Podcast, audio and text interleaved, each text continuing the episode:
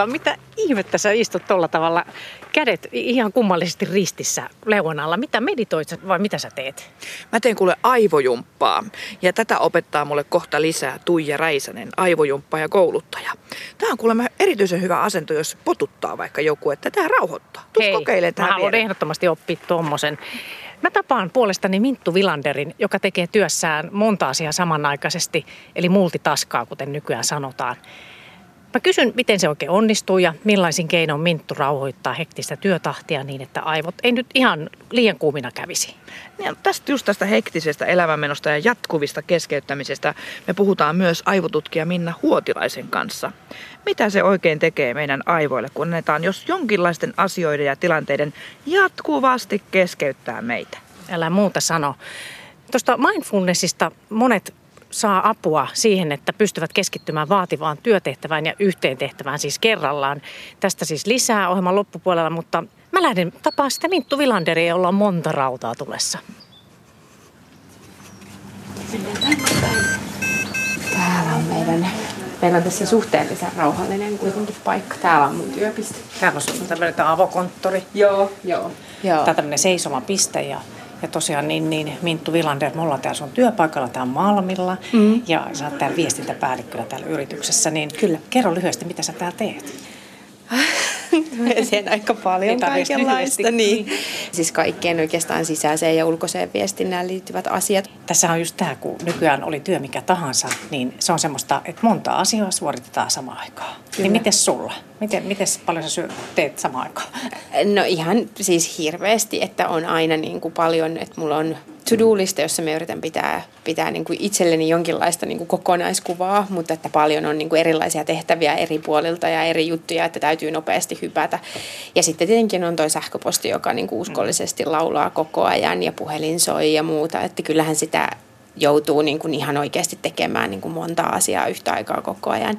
Ja aina on yhtä huono omatunto, kun lukee niitä, että multitaskääjät on niin kuin tehottomia ja eivät pysty, niistä tulee hirveän huono omatunto, koska niin kuin tuntuu, että no miten minä muuten nämä työt voin tehdä, jos minä en Kyllä. multitaskää. Kyllä. Niin. Mitä, miten mieltä sä oot, että miten sä pärjät tässä? No, kyllä sen silloin huomaa, kun on joku asia, mikä on niinku pakko vaikka saada jonain päivänä tehdyksi, niin silloin sitä huomaa, että siitä multitaskäyksestä on ihan oikeasti tosi paljon haittaa. Se, että se niinku reagoit aina johonkin ärsykkeeseen, oli se sitten niinku, ä, sosiaalinen media tai se sähköposti tai puhelin. Et sillä tavalla, että minä olen yrittänyt opetella sitä, että niinä päivinä kun tietää, niin silloin minä en yleensä ensinnäkään tuu tänne toimistolle ja sitten niin kuin en avaa koneestani muuta kuin sen ohjelman, minkä parissa, vaikka kirjoitusohjelman tai taitto-ohjelman, jonka parissa täytyy viettää se aika, niin yrittää sitten poistaa sitä multitaskäystä. Onko sulla tässä semmoista to-do-listaa, semmoista, mitä sun pitää tänään tehdä? Mulla on täällä koneella tällainen, johon mä oon yrittänyt jakaa ja sitten me täältä, täällä on niinku tätä tekemätöntä tehtävää, jota mä siirrän sieltä aina Aika niinku paljon. päivän kohdalle. Ui, Joo. voi, hirveä lista. Joo. Loppuviikko näytti olevan tosi täys jo. Se on jo aika täynnä. Mm. Sun silleen, miten paljon sun työs keskeytyy, kun nykyään pitää reagoida ties mihin kaikkeen. Mm. No kyllä se keskeytyy, mutta menen vasta puhelimeen silloin, jos ei ole niin kuin pakko. Niin kuin, että jos tulee tuntemattomista, niin pyrin olemaan vastaamatta. Ja sitten jos on helpompi päivä, niin silloin tietenkin vastaa sitten. Ja sitten toisaalta sitten se, että, että just nämä some ja sosiaalisen median ja, ja sähköpostin sulkeminen silloin, kun täytyy keskittyä. Mutta tietenkin kun se kuuluu osaksi, niin, kuin niin isoksi osaksi työtä, joku some, sosiaalinen media, en mä voi sulkea sitä päiväksi. Mun on pakko seurata sitä, kun mekin postataan melkein päivittäin, niin pakkohan mun on seurata, mitä se siellä kommentoidaan ja käydään keskustelua. Et en mä voi vaan silleen laittaa sinne jotain ja sen jälkeen sulkea ja todeta, että no nyt se on siellä, elää omaa elämäänsä. Niin. No kerro joku, joku mm. esimerkki vaikka, vaikka viime viikolta, että kun on ollut tämmöinen just, missä on hirveästi joutunut samaan aikaan sen päivän aikana suorittaa eri tehtäviä. No mulla oli itse asiassa viime viikolla vielä erityis, me tulin lomalta, joten oli niin kuin, eh, tietenkin ihan järkyttävä määrä sähköpostia ja sitten kun se purat sekä sitä sähköpostia, että sitten sulla on ne tietyt asiat, jotka on pakko saada tehdyksi sillä viikolla.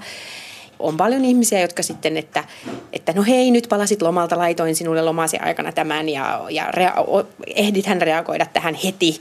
Ja koska sitä tietenkin ihmistä ajattelee, että se oma juttu on aina se niin kuin tärkein ja ylimpänä listalla, niin se, se on sellaista, mitä, mihin sitten itse joutuu. Ja viime viikolla just huomasi, että, ehkä se stressikerroin oli vielä pikkasen korkeampi. No miten sä selvisit? No ihan hyvin sitten, että tällä, tällä mun to-do-lista, tämä on mun niin kuin henkinen henkireikä se, että me näen ne visuaalisesti edessä, niin ne tekee tekemättömät tehtävät.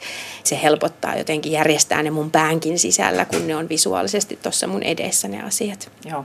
On kohta mennä tästä pois, niin mä mietin, luulen, että nämä mun työkaverit ärsiintyy. Just joo. Kysy, koska tota, niin me pulistaa tässä, niin mm. täällä on muita mm. työntekijöitä. Paikalla ollaan avokonttorissa, mm. niin mennäänkö vähän sivumassa juttelemaan? Joo, joo niin. se olisi hyvä. Joo.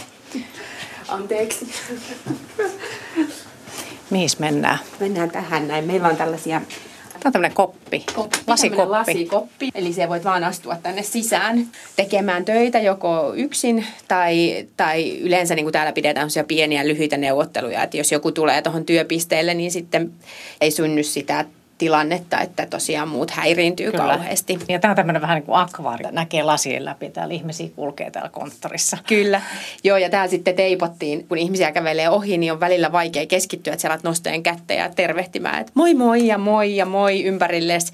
Niin nyt kun tämä teipottiin, niin sieltä ihan näe kaikkea, niin ei tarvitse jokaiseen ärsykkeeseen reagoida. Että se on kyllä eh, varmasti tämmöisen avokonttorin niin kuin sekä hyvä että huono asia, että se on matala se kynnys ottaa ihmisiä yhteyttä, sun ei tarvitse mennä koputtelemaan soittelemaan oville ja pyytelemään anteeksi, mutta sitten taas toisaalta siinä on se, että, että niin kuin se keskeyttää. Tämä on ja, hankala. Tämä on mm. hankala.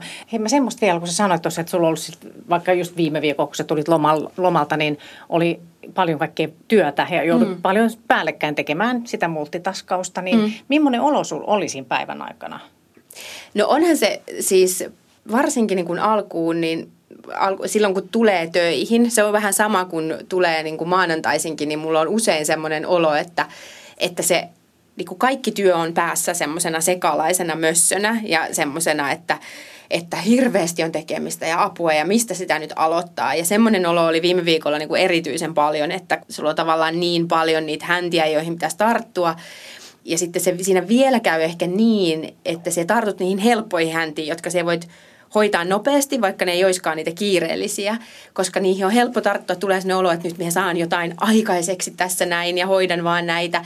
Ja sitten ne kiireisimmät ja ne vaativimmat, niin helposti niihin on niin kuin se kynnys tarttua ja alkaa tekemään, niin tuntuu korkeammalta, että niin kuin tämä, tämä asia pitäisi hoitaa ja sitten se on siellä takaraivossa, että se pitäisi Joo. hoitaa ja se pitäisi hoitaa. Ja sä tiedät, että jos se hoitaisit sen vaan, niin se ei enää vaivaisi ja stressaisi, mutta silti se niin kuin kynnys tarttua on niin kuin korkea korkea. Mitä sitten, kun sä olit esimerkiksi semmoisen päivän, tuommoisen päivän mm. jälkeen, niin millainen olo sitten illalla on päässä ja kropassa? Ja... No kropassa varmaan, mulla on aika silleen, mun kroppa reagoi tosi voimakkaasti, että niin kuin tulee niin kuin se, että sen tuntee sen väsymyksen tai tietyllä tavalla sen. Mutta me on myös aika hyvä siinä, että kun töistä lähtee, niin sitten pystyy niin kuin ajattelemaan, että no huomenna, että nyt en tänään enää tee näille asioille Sä mitään. mietin niitä enää sitten. Niin. Joo. Se milloin, milloin ne sitten alkaa vaivaamaan mua on aamuyöstä. Että sen minä huomaan, että silloin kun on stressaantunut tai on paljon asioita tekemättä, tai jonossa, niin silloin huomaa, että, että siinä vaiheessa, kun se tavallaan se pakollinen uni, se joku viisi, viiden ja kuuden tunnin välillä on nukuttu, niin sitten alkaa heräilee, että niin kuin aivot alkaa herättelemään aamuyöstä, että ai niin sekin asia ja vitsi sekin asia ja tämäkin asia ja ne niin kuin popsahtelee sieltä niin kuin päähän. Että sille ei jotenkin voi mitään. Mä oon aina miettinyt, että mikä se olisi se tapa estää sitä, että niin kuin se häiritsee unta, se stressaantuneisuus. Totta, totta. Mm. Minttu, sä tosiaan elät, Minttu Vilanteen, tämmöistä elämää, mitä, mitä moni muukin, mm-hmm. että on paljon, paljon niin kuin päällekkäistä niin työssä ja kuin ehkä vapaa-ajallakin, niin semmoista aika hektistäkin sillä tavalla on. Niin miten sä ehkäiset tämmöistä just, että ei tulisi semmoinen, vaikka päivä on täynnä keskeytyksiä ja montaa asiaa muuta, niin miten sä yrität ehkäistä sitä muuta kuin niitä to-do-listoilla? Mm. Miten sitä voi ehkäistä, niin me on opetellut tässä työssä, nykyisessä työssäni myös sanomaan ei. Me on ollut siinä tosi, tosi huono ja edelleenkin olen vähän, he, niin kuin, et se ei ole mun paras osaamisalue, niin se tietynlainen niin kuin ei sanominen, joka ei ole ehdoton ei, vaan enemmänkin se ei, että, että tota, ei juuri nyt, niin no, se on. Oikein hyvä. Hyvältä Joo. kuulostaa, siis kerta kaikkiaan. Mä vielä sitä, että, että onko sulla myös vapaa-ajalla tämmöistä, että sä teet monta asiaa yhtä aikaa tai suoritat jotenkin kun sitäkin esiintyy. Mm. On varmasti, ja on, on. Et me, on me on sellainen luonteeltani myös ihminen aika nopea ja aika tekevä, että on välillä voi olla niin kuin huono omatunto siitä, jos ei niin, kuin niin sanotusti tee mitään. Ja sitten kun on kotona, mullakin on kaksi pientä lasta, ähm, alle kouluikäisiä, niin kuin heidän kanssa on siinä kotona ja, ja sitten on niin kuin monia, monia tota, on harrastuksia ja luottamustehtäviä ja tämmöisiä, että on niin kuin paljon semmoisia juttuja, mitä pitäisi niin kuin hoitaa sitten vielä niin kuin siellä arjen tai siis työn ulkopuolellakin. Joo, kotona. Ja, kotona ja, ja sitten vielä tietenkin se arjen pyörittäminen yhdessä niin kuin sen perheen kanssa, niin kyllähän sitä huomaa, että sitä niin kuin välillä esimerkiksi viikonloput menee siinä, että, että niin kuin jo sielläkin alkaa jo tehdä niin kuin to-do-listoja itsellensä, että mitkä kaikki asiat pitää tehdä. Mutta kyllä me pyrin siihen, että osaa sitten, niin kuin, tai sitä pitää muistuttaa itsellensä, että rentoutuisikin välillä, ettei niin. Niin kuin aina – olisi vaan suorittamassa koko ajan jotakin asioita pois. Ja... No, mutta nyt sä oot ihan hyvin tässä keskittynyt, kun me ollaan täällä sun työpaikalla nyt täällä Kopperossa mm. juteltu, niin sä et voinut tehdä mitään muuta kuin jutella en, tässä nyt. En, nimenomaan. Ja tämä on ihan positiivi, positiivista, että ollaan tässä näin ja me vaan tässä jutustelee ja yritän viettää niin kuin Ilman laitteita ja niin. muita. Kiitos Minttu Vilander tästä, niin ihan hyvä, että sä oot päässyt ihan hyvälle tielle tässä, vaikka sä teet tuommoista työtä, että Kyllä, kyllä sitä täytyy, tietoisesti sitä täytyy tehdä mun Joo. mielestä.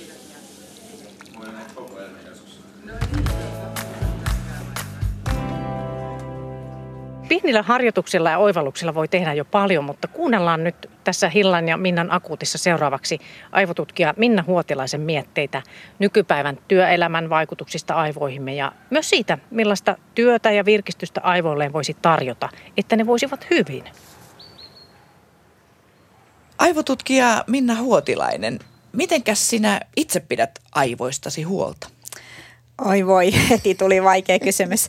Ää, nukkuminen on tosi tärkeää, että olen kyllä kantapäin kautta oppinut, että kannattaa panostaa siihen. Et mä oon vähän semmoinen, että tulee helposti mentyä vähän myöhään nukkumaan, mutta että nykyään kyllä yritän, yritän saada tarpeeksi unta.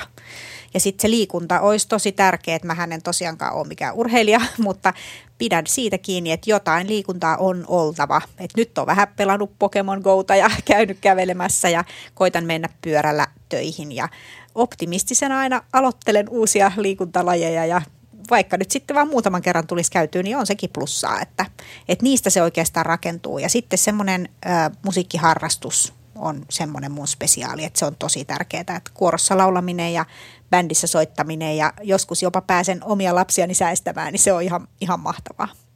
Tämä musiikkihan on sulle semmoinen eksperttilaji vielä, että sä oot sitä nimenomaan tässä aivotutkimuksessa eniten ilmeisesti käynyt läpi ja, ja, ja, ja, ja tutkinut musiikin vaikutusta aivotoimintaan. Niin, tota, niin, niin palataan siihen vielä tässä loppupuolella, että sieltä on mielenkiintoista varmaan kuulla kaikenlaista, mutta tota, mitä sä kaiken kaikkiaan Minna sanoisit tästä nykypäivän menosta, että tota, kuinka paljon nämä kaikki, mitä tässä meillä tapahtuu tällä hetkellä, nämä härpäkkeet sun muuta, niin ja, ja paljon kaikenlaista hektisyyttä, ehkä enemmän kuin aikaisemmin, niin miten se kuormittaa meidän aivoja?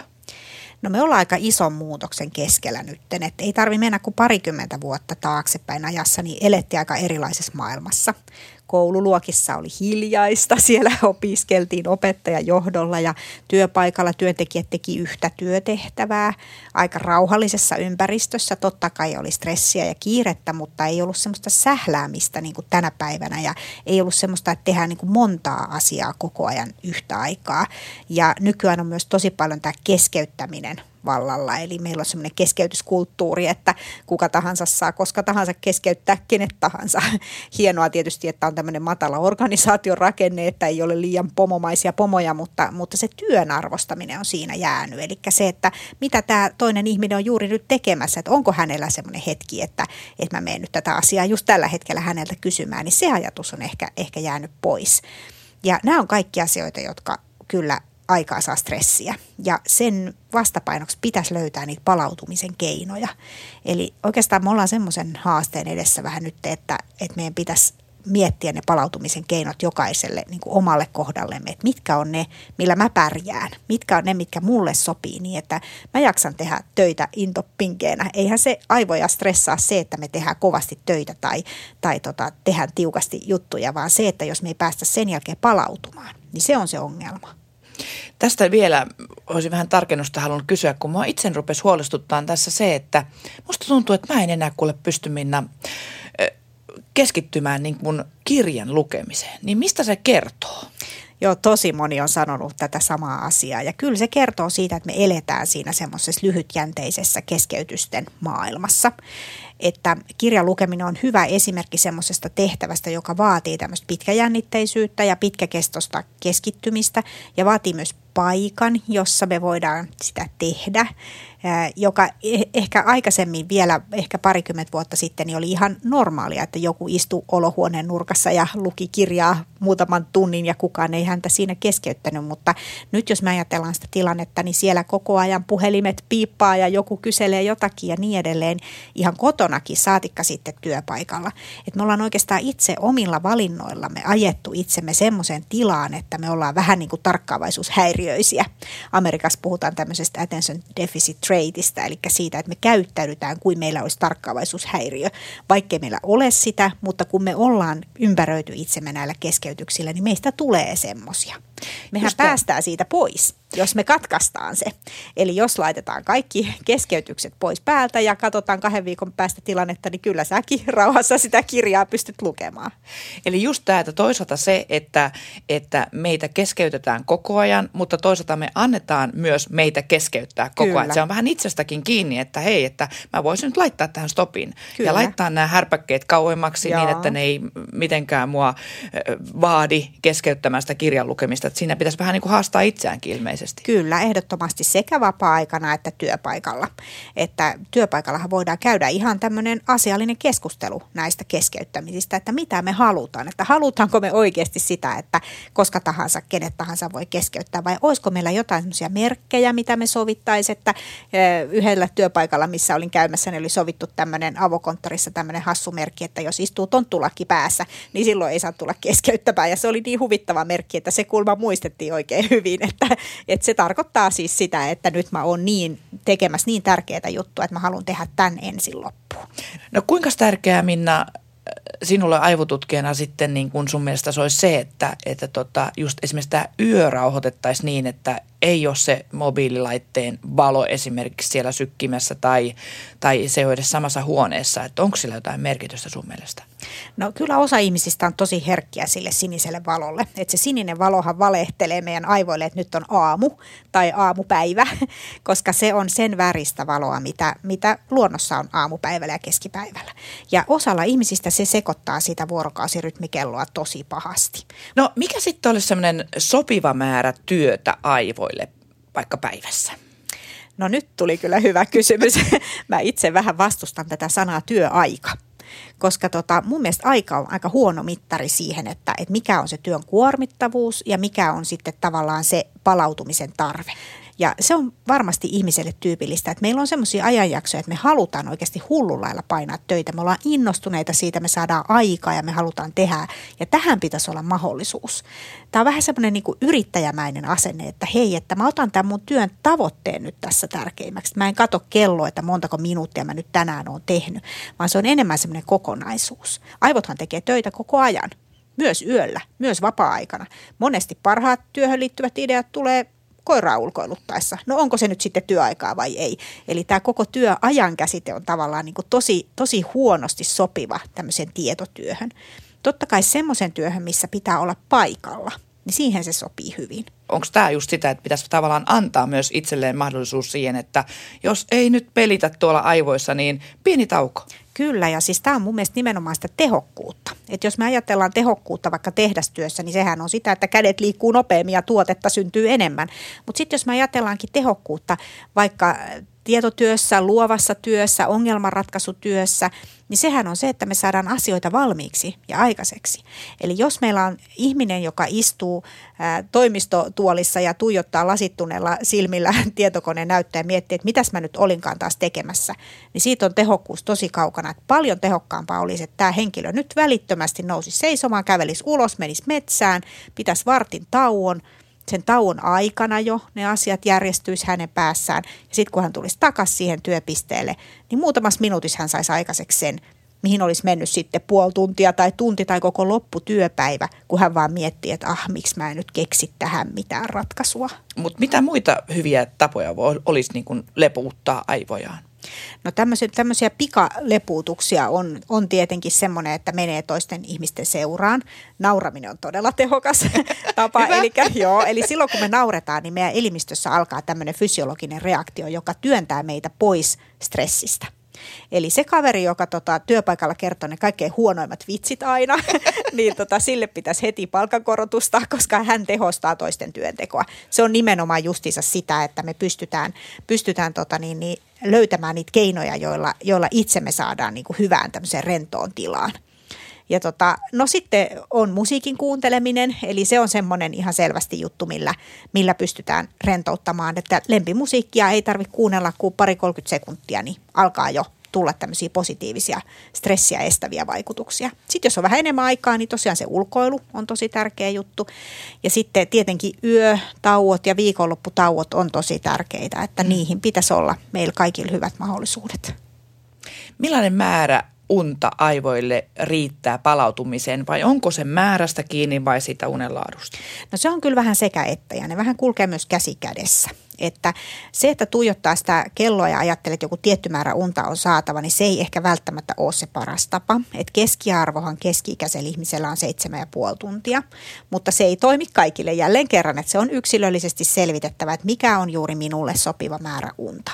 Ja naisethan tarvii keskimäärin puoli tuntia enemmän unta kuin miehet. Ja se on aika iso ero kuitenkin, jos ajattelee käytännössä vaikka, vaikka niin kuin kotona, niin toinen menee puoli tuntia aikaisemmin nukkumaan kuin toinen, niin se on aika paljon.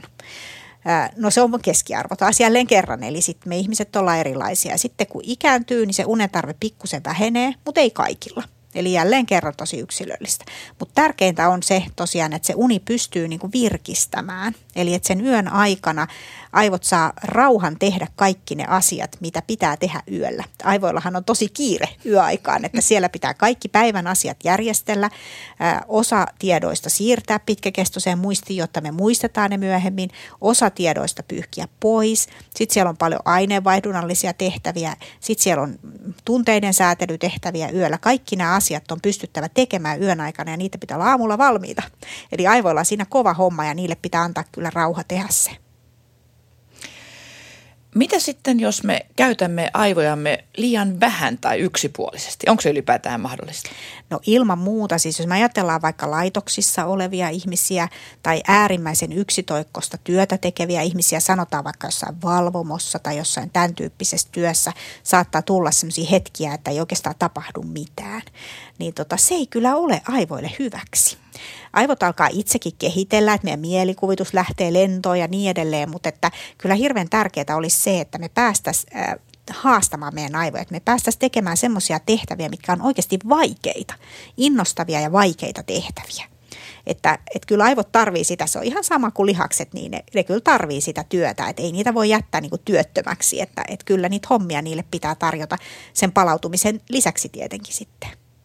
No tämä yksi tapa, mikä sulle on läheinen, niin sä tosiaan harrastat musiikkia ja, ja, ja saat sieltä niitä aivoille niitä kiksejä. Mm, niin, niin tota, ja, ja oot myös paljon tutkinut tätä musiikkipuolta, niin riittääkö se ihan, että, että kuuntelee musiikkia vai olisiko vielä parempi tuottaa sitä musiikkia jotenkin itse laulamalla tai soittamalla? Joo, ne vaikutukset on kyllä voimakkaampia silloin, kun itse on soittamassa tai laulamassa. Erityisesti tämä soittamisen ja laulamisen harjoittelu näyttää olevan tosi terveellistä aivoille. Eli se, että me haastetaan itseämme, musiikkiahan voi aina tehdä paremmin ja paremmin, eli koskaan ei tule kattoa vastaan, että se on siinä mielessä tosi hyvä harrastus, että koskaan ei voi sanoa, että nyt mä osaan kaiken, vaan aina on vielä, vielä tota lisää harjoiteltava ja se harjoittelu näyttää nimenomaan olevan tosi terveellistä. Niin, että nyt rohkeasti vaan vaikka ajattelee, että ei, emme ole yhtään musikaalinen, jos ei muuta, niin laulaa omassa autossaan karaoke. Kyllä, ehdottomasti siis aina kun kuuntelee musiikkia, niin kannattaa lähteä siihen mukaan siis koko keholla tanssimaan ja, ja tota, laulamaan ja hyräilemään ja niin edelleen, niin silloin pääsee jo heti, heti niin kuin mukaan näihin positiivisiin vaikutuksiin. Sitten rohkeasti kyllä rohkaisisin lähtemään musiikkia harrastamaan nimenomaan semmoisten ihmisten, jotka ei ole koskaan harrastanut musiikkia. Että se on kyllä tajunnan räjäyttävä kokemus, että Suomessa tällä, tällä hetkellä löytyy musiikkiharrastusmahdollisuuksia semmoisille aikuisille, ketkä ei ole koskaan soittanut tai laulanut. Että on laulutaidottomien laulukuoroa ja on aloittelijoiden bändikerhoa ja kaikkea, että ehdottomasti mukavaa rohkeasti. No entä sitten tähän loppuun vielä, niin kerro joku semmoinen toisenlainen aivojumppavihje. Vaikka nyt semmoiselle, jotka ei tästä musiikista niin saa sitä apua, niin joku sellainen nopea, mukava aivojumppavihje? No yksi vinkki voisi olla tanssiminen. Osa tutkijoista ajatteleekin, että tanssi on ehkä aivojen kuningaslaji, koska siinä yhdistyy nyt siis tämä musiikki ja liikunta. Ja molemmista tiedetään, että ne on superterveellisiä. Ja nyt kun ne yhdistetään vielä sitten tässä tanssissa, niin se saattaisi olla semmoinen, niin kuin, mikä tulevaisuuden aivotutkimuksissa näytetään, että tämä on se kaikista paras. Vai että tanssimalla aivot voisivat hyvin? No mikä ettei? Niin, eikö se olekin kuule kivaa? Mulla on aivojen kannalta kyllä ihan pullat hyvin uunissa, kun mä tykkään tanssimisesta tosi paljon. Joo. Ja vaikka sitten tuntuu, että heitän ne aivot tanssiessa narikkaan, niin tosiasiassa siellähän syntyy koko ajan uusia hermotuksia. Mahtavaa. Päästetään sillä nyt sut sinne aivojumppaan. Ja...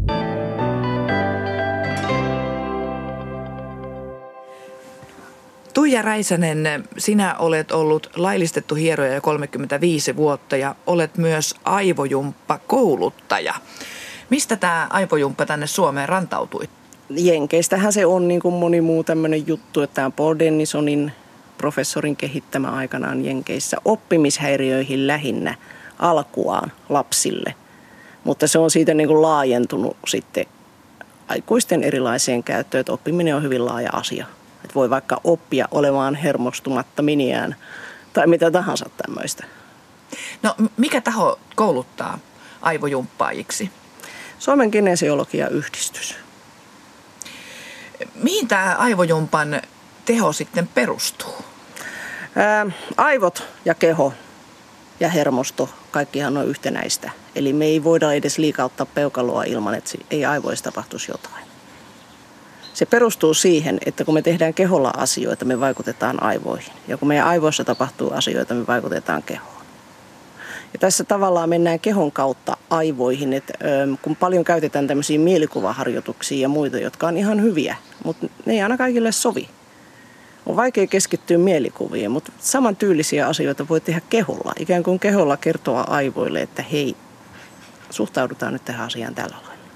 Laitetaan nämä piuhat kiinni täällä aivoissa ja puretaan tämä stressin aiheuttama tämmöinen epätasapaino ja toimimattomuus kehon avulla. Toi olikin jännä sana, mitä sanoit, että piuhoja kiinni laitetaan tiettyjä asioita tekemällä.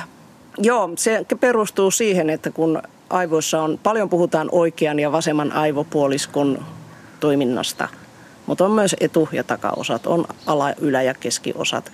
Ja stressitilanteissa ihmisen yksilöllisistä ominaisuuksista riippuen siellä ikään kuin piuhat irtoaa. Eli vasen aivopuolisko, oikea aivopuolisko eivät niin kuin toimi kunnolla keskenään. Yksityiskohdat, kokonaisuudet on ikään kuin erillään. Sama juttu tarkkaavaisuus tai tämmöinen putoaminen pelistä omiin ajatuksiin, niin ne ei niin kuin toimi, että oot joko ylitarkkaavainen tai sitten oot niin kuin ihan muissa maailmoissa. Ei ne kun saa semmoista tasapainoa silloin, kun ne piuhat irtoaa. Eli toisin sanoen hermo, ei, hermosto ei toimi normaalisti. Se ei niin kuin toimi silleen kun ihanteellista olisi. Kuulosti kauhean tutulta tuollainen olotila. Aina välillä tulee todellakin. No mitäs tälle voitaisiin nyt tehdä sitten? Sulla oli tarjolla joku tällainen aivojumppa ihan kokeilla. Aivojumpan perusvire on hyvä. Se on semmoinen juttu, joka niin kuin tavallaan kaikkia näitä aivojen osia yhdistää. Eli jos oot väsynyt, se on usein, ei aina, mutta voi olla epätasapainon tila, ja silloin sä voit virkistyä sillä. Jos oot ihan ylivireä, hermostunut, stressaantunut, voit rauhoittua sillä. Eli löytää sen tasapainon, joka on sitten se ihanne. Ei tule mitään vähän niin kuin liikaa, vaan mukavassa olotilassa. No kokeillaanko? Aloitetaan. Istutaan tässä mukavasti puutarhatuoleilla. Nimittäin ensimmäinen jumppaliike ei ole kovin rankka.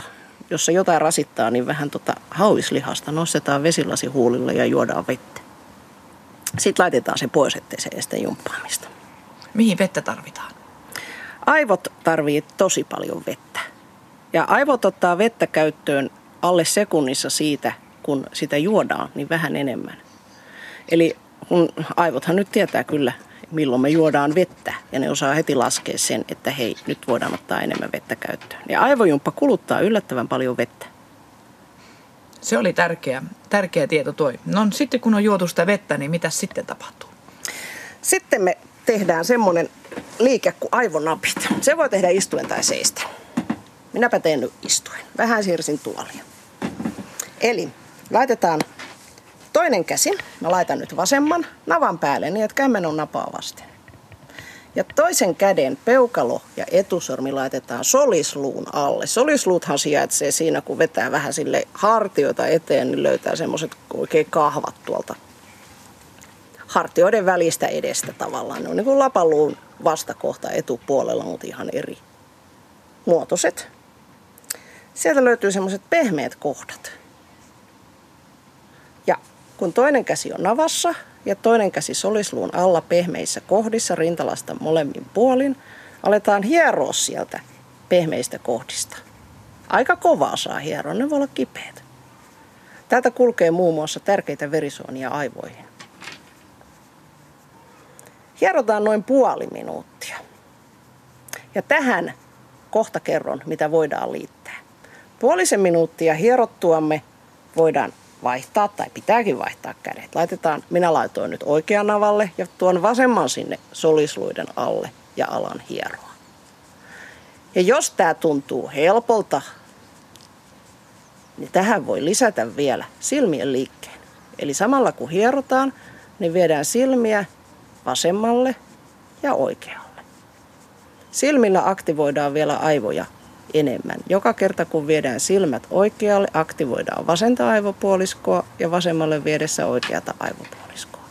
Ja yksi tärkeä asia tässä tietysti on hengitys. Tässä voi joutua keskittyä jo sen verran, että meinaa unohtaa hengittää. Puoli minuuttia riittää kumpaakin puolta. Sitten mä nousen seisomaan. Seuraavaksi on semmoinen liike kuin ristikäynti. Tässä on nyt tärkeitä muutama asia. Ensin harjoitellaan pikkusen sitä, että kävellään normaali tahdissa niin, että polvet nousee niin ylös, että toi reisi on ihan vaakatasossa. Eli polvi ja reisi on 90 asteen kulmassa. Sen jälkeen ruvetaan pamauttaa aina vastakkaisella kädellä toiseen polveen, eli vasen oikeaan polveen, oikea käsi vasempaan polveen.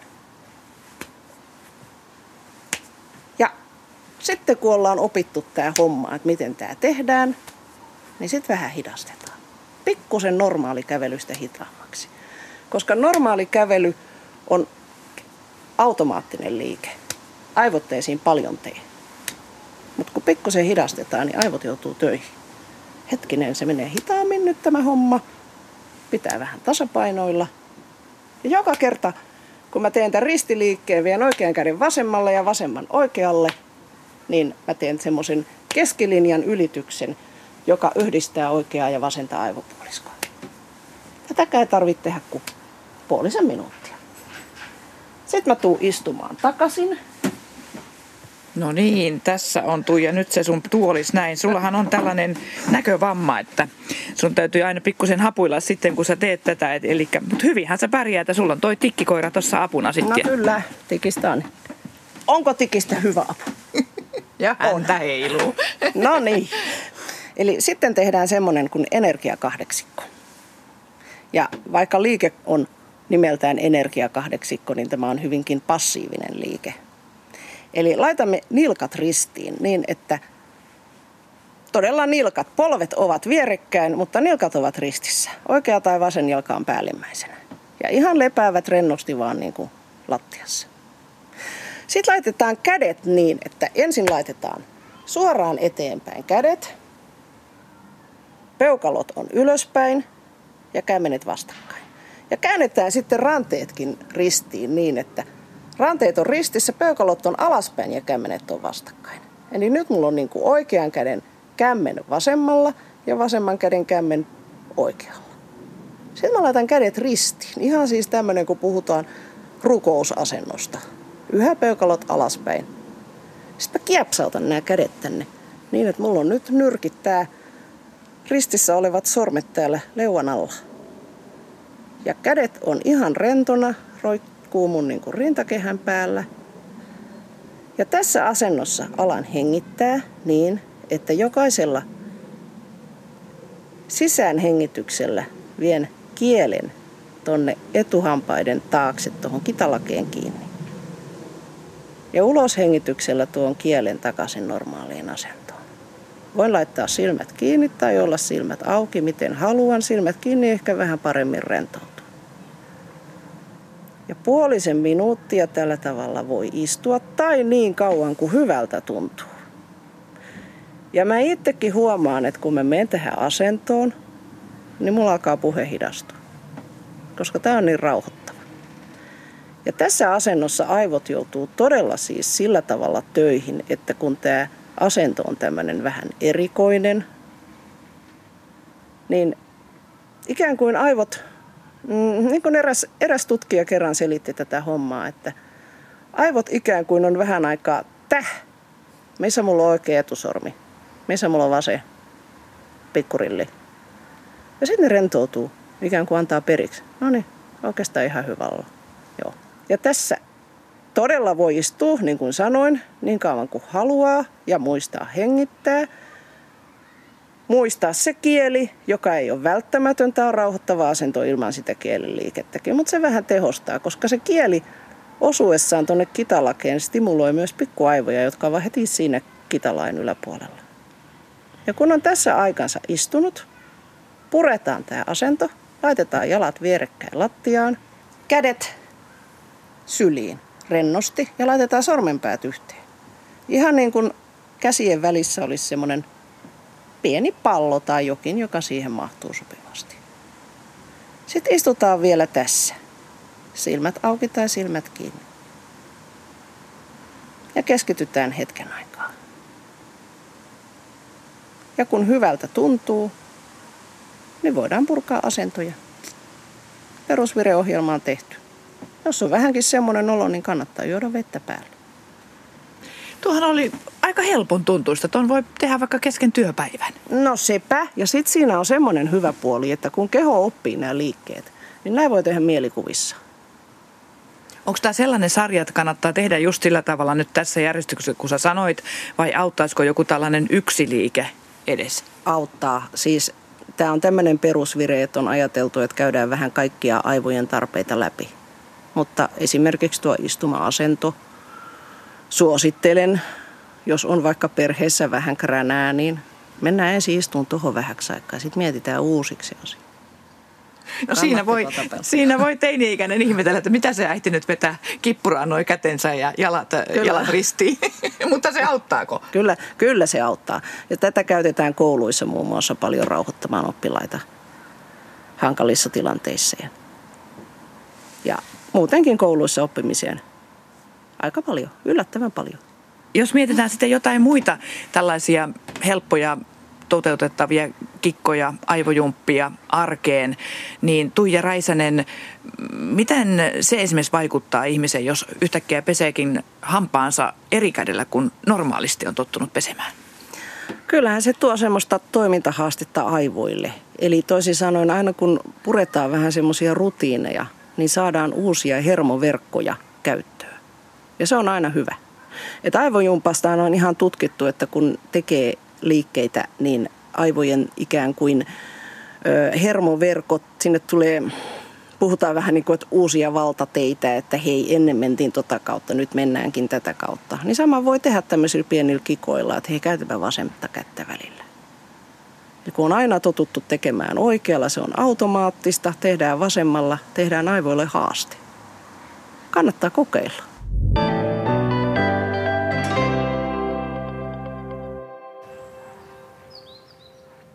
No ootko sä Hilla nyt huomannut aivojumpan vaikutuksia sun itseesi?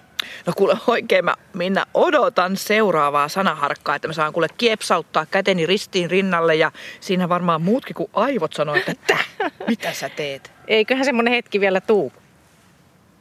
Mua kyllä kiinnostaa ja monia muitakin toi mindfulness, miten se vaikuttaa aivojen hyvinvointiin. Ja olen itse asiassa sitä vähän jo yrittänytkin, mm-hmm. mutta, mutta tota, ei ole pahitteeksi, että pääsis vähän paremmin selville, mitä se on.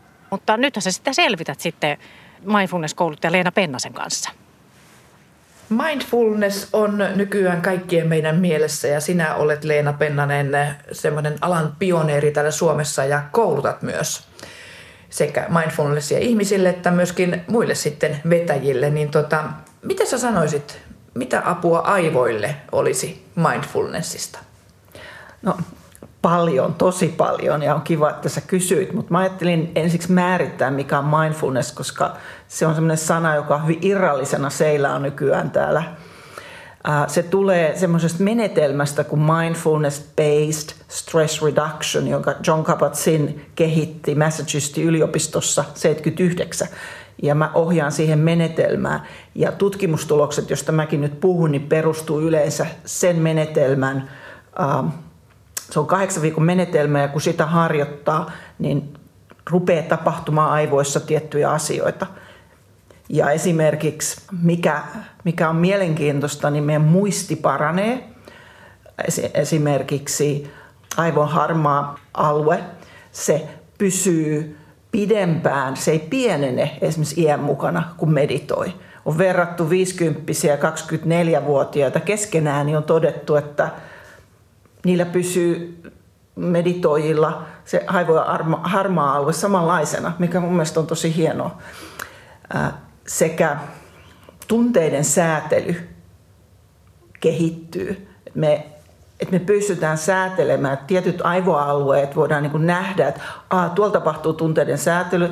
Meditoijilla ne pystyy säätelemään, ne pystyy tunnistamaan tunteitaan, ne ei niin helposti ää, heittäydy niiden valtajana, niiden viedä, vaan tajua, että nyt ehkä kannattaa tehdä noin jotenkin toisella tavalla. No tästä on varmasti hyötyä esimerkiksi tämmöisessä hektisessä työssä. Kyllä. Ja ylipäätään työssä jaksamisessa. Niin minkälaisia tutkimustuloksia tästä tähän mennessä on saatu? Jos pystyy säätelemään tunnetiloja, niin tietysti stressi vähenee. Eli stressin hallinnassa se on todella tärkeä, tärkeä kyky. Mä puhun useasti hyväksyvän tietoisen läsnäolon ky- kyvystä, jolla, jolla niillä sanoilla mä mindfulnessin äh, suomensin. Eli sä pystyt asettaa rajoja, sä pystyt sanoa ei helpommin, myöskin kyllä semmoisiin asioihin, mitä, mitkä todella on tärkeitä. Äh, sulle jää oikeastaan enemmän aikaa tehdä töitä, jos meditoi. Kun ajatellaan, että nämä tutkimukset – tulokset on saatu, kun ihmiset on meditoinut 30 minuuttia 45 minuuttia päivässä, niin he saa yleensä paljon enemmän aikaan sen päivän aikana, koska mieli selkeytyy ja sä saat priorisoida, sulle tulee luovia ratkaisuja, koska mieli ei ole siinä stressitilassa, missä normaalisti, jos et sä kehitä tätä kykyä, niin me ollaan vaan stressaantuneita ja sehän näkyy tuloksissa. Hirveästi tehty työtä, mutta lopputulos voi olla, että mitä jos saatu aikaa. No miten usein tämmöistä mindfulnessia sitten pitäisi harjoittaa? No näissä tutkimustuloksissa ne on saatu sillä tavalla, että on kuusi kertaa viikossa kahdeksan viikkoa ajan harjoitettu. Et se on vähän sillä tavalla, että mitä useammin harjoittaa, sen nopeammin tulee tuloksia. Et sanotaan, että se on annostusriippuvaista. Että jos harjoittaa kerran viikossa, niin se on hyvä, mutta se annostus on liian pieni että siitä tulisi tuloksia. Saisitko sä tässä nyt annettua semmoisen ihan pikavinkin tai jonkun semmoisen pikaharjoituksen? Onko semmoista olemassa edes mindfulnessissa? No on aina hyvä alo- aloittaa. Totta kai me voidaan tehdä lyhyt, lyhyt harjoitus vaikka mm, minuutin tai kahden. Aloitetaan niin, että ota hyvä asento. Ja sitten vie huomio hengitykseen. Ja kyse on hengityksen aistimisesta. Aloita aistimaan hengitystä. Tunnista, miltä se tuntuu sieraimissa, rintakehän, vatsa-alueella. Ja tärkeä kohta on se, kun huomaat, että mieli on muualla. Rupeat ajattelemaan jotain muuta, suunnittelemaan. Se on se kohta, jossa palaat takaisin hengitykseen. Ja taas aloitat aistimaan uudestaan. Ja kohta huomaat taas, kun mieli vaeltaa, se menee jonnekin muualle, rupeat miettimään, mitä ehkä teet illalla tai lomalla. Huomaat sen, palat takaisin hengitykseen, hengityksen aistimiseen. Ja kun tätä harjoittaa, tässä oli ehkä tämmöinen pikku pätskä pidemmästä meditaatiosta, niin siinä, siinä on ne kohdat, että palata – huomata, että mieli on vaeltanut ja aistia sitä, mitä tapahtuu, koska silloin tulee tähän hetkeen. Silloin on läsnä juuri nyt hengityksessä. Ja se on mielenkiintoista. Se rupeaa näkyy niin kuin aivoissa nämä asiat, mitä, mitä äsken tehtiin. Että se on, kuulostaa tosi yksinkertaiselta vai mitä? No kuulostaa joo, mutta usein on miettinyt, että onko se just sitä, että ei pidä murehtia nyt tällä hetkellä niitä menneitä, eikä miettiä, että mitä sieltä nyt tulee jotain kauheita vastaan joku kauhea haaste, vaan nyt keskittyä siihen hommaan, mitä juuri nyt teen. Onko se vähän niin kuin tällainen tulkittu oikein? Mm, joo, sanotaan, että mieli vaeltaa menneeseen tulevaisuuteen. Sä huomaat sen. Se on niin kuin tietoisuutta tästä hetkestä. Sitten sä muistat, että meditaatiossa tarkoituksena oli esimerkiksi palata hengitykseen. Niin silloin sä palaat hengitykseen ja rupeat aistimaan sitä. Mä en käytä sanaa keskittyminen, koska ihmiset jännittyy yleensä, kun niille sanoo keskittyminen. Koko hengitys salpaantuu ja he yrittää, koska tästä, kun me ollaan niin suorituskeskeisiä, niin me yritetään suorittaa myös meditaatiota. Ja se on myös oppimista siitä, että tämä ei ole yksi suorite, vaan miten olla siinä hyväksyvästi, mitä tapahtuu ja palata. No, kelle kaikille sä suosittelet? Voisiko tätä ihan ajatella ihan yksityiselämässäkin avuksi sille, että jaksaisi paremmin? Vaikka perheessä. Kyllä. Mä suosittelen ihan kaikille, jotka tota, haluaa parantaa, kehittää hyvinvointia, tasapainottaa mieltä ja eihän se silloin tule pelkästään töihin tai johonkin tiettyyn kohtaan, se tulee koko elämään. Ja meidän elämä koostuu vapaa-ajasta ja työstä. Kiitos Leena Pennanen tästä pienestä mindfulness-harjoituksesta ja varmasti tekisi hyvää itse kullekin, minullekin tulla oikein kunnon kursseille, mutta... Tervetuloa! Kerros Leena, olisiko addiktioihin, riippuvuuksiin apua mindfulnessista? Mehän käsitellään niitä sitten seuraavassa ohjelmassa. Kyllä, ja siitä on paljon tutkimusta, miten se auttaa esimerkiksi päihteiden, tupakan, sen kierteen katkaisemisessa. No mutta palataan siihen sitten myöhemmin. Selvä. Että ihan mahtavaa toi mindfulness. Siis siitähän voisi niinku olla apua johonkin addiktioihinkin. Onko sä sellainen, että sä koukutut helposti? No en mä kyllä paljasta, mutta ehkä se ensi kerran selviää sitten, kun pohditaan nimittäin just näitä riippuvuuksia ja miten ne vaikuttaa terveyteen ja elämään. Mä vaan kuule paljastaa, että minä addiktoidun helposti. Kyllä on kuule aikakin nyt niitä addiktioita käsitellä. No hyvä. Mutta hei, eiköhän nyt vaan istuta tässä penkillä ja ihastella tota vielä vihreää nurmikkoa ja aurinkoa vähän tässä otetaan. Yes. Eikä suoriteta. Ei.